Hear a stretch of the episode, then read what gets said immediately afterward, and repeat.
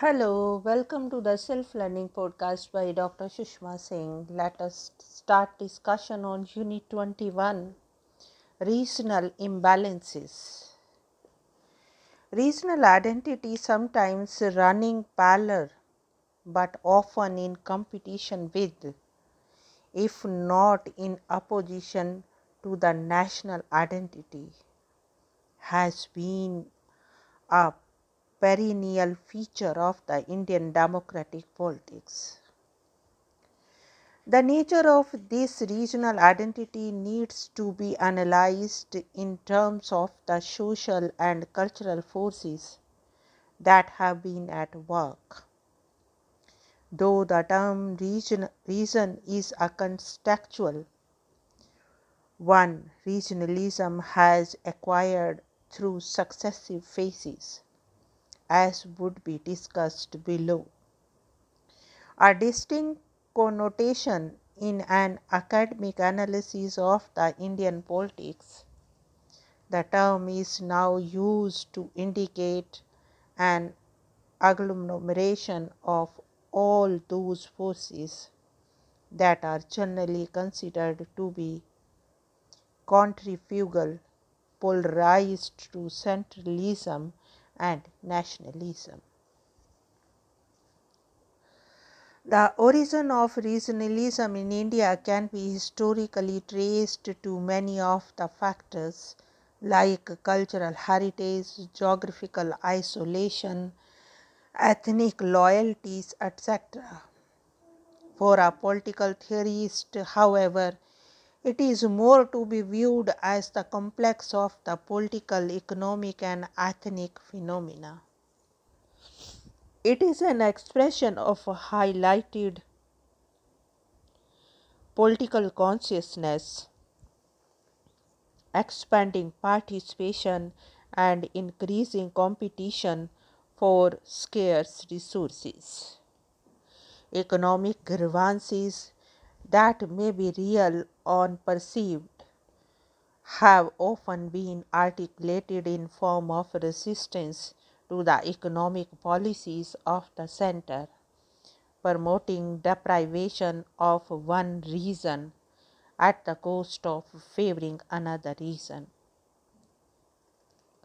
The grievances related to this process of internal colonialism are often fused with the feeling of cultural anxiety over language status and ethnic balance.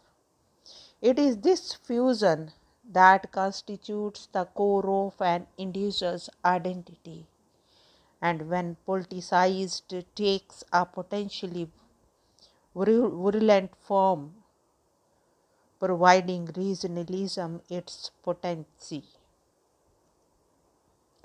It follows that the general factors behind the growth of regionalism are the cultural, ethnic, and linguistic diversity of India.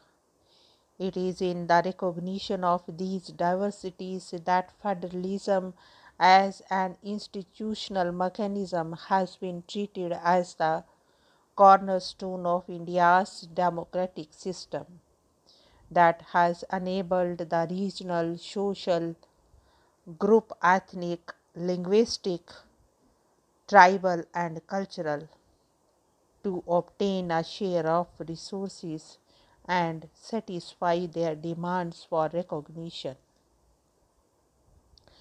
Indeed, the frequency with which identity-based politics has asserted itself at the regional level has invested Indian federalism with a substance not found in many putatively federal political systems, and has provided an important decentralizing tendency that has run like a thread through politics since independence. However, there have been, as we shall describe later, features of Indian federal system that have endangered regional conflict. A significant aspect of the issue of regionalism has been the dialectic of centralization and decentralization between the center and the states, the appropriate pattern of devolution of power. Then the unevenness of economic development has negated the premise of balanced regional growth inherent in the agenda of national building and national integration.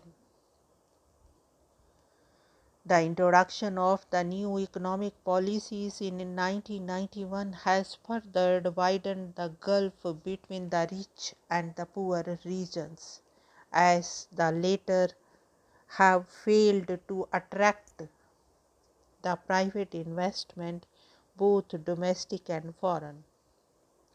Besides these, other factors like the increasing electoral strength of the regional proprietary classes and also the federalization of a political party system in the coalition politics that has emerged in the aftermath of the Congress as the dominant party can be counted as the factors leading to the growth of regionalization of Indian democratic politics. Now let us wind up the session and take rest. Thank you very much for engaging yourself with the Self Learning Podcast.